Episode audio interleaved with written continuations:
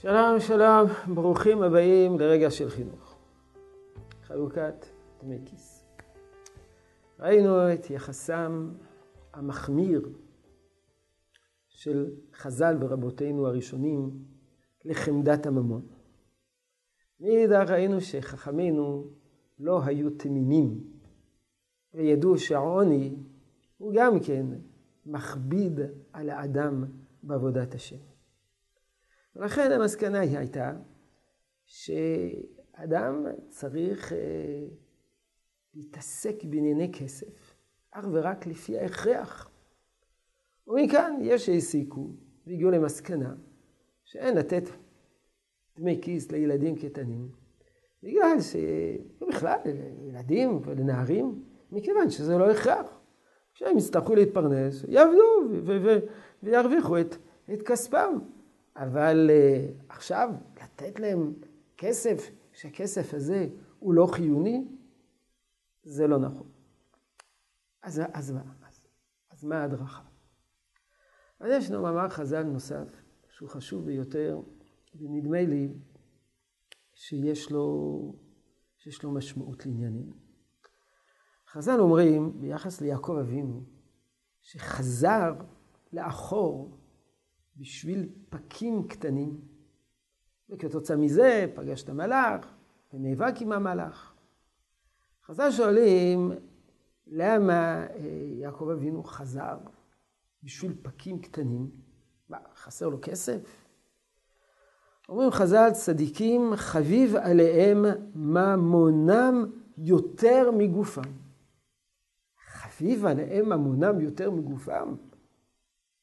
צדיקים? חשבתי שצדיקים אין להם חמדת ממון, הם סולדים מן הממון, רק שזה חיוני לומר על צדיקים שחביב עליהם ממונם יותר מגופם. וחז"ל מסבירים למה?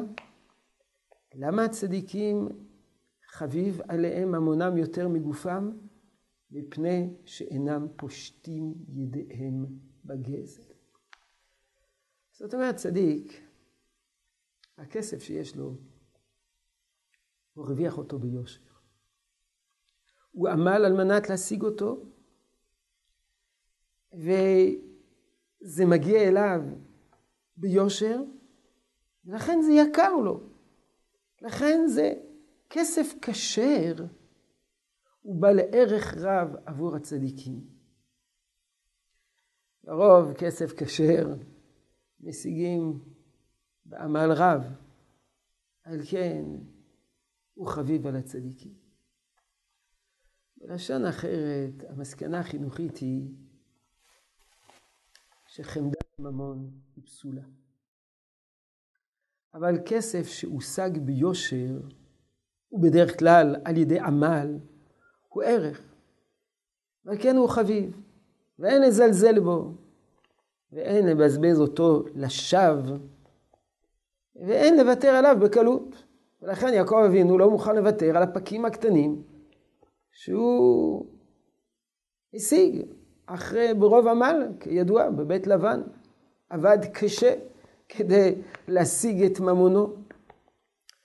ומכאן לחינוך ילדים. ילדים שעמלים להשיג כסף, זה דבר טוב. השאלה אם לתת כסף לילדים ולא עמל, שלא עמלו עליו.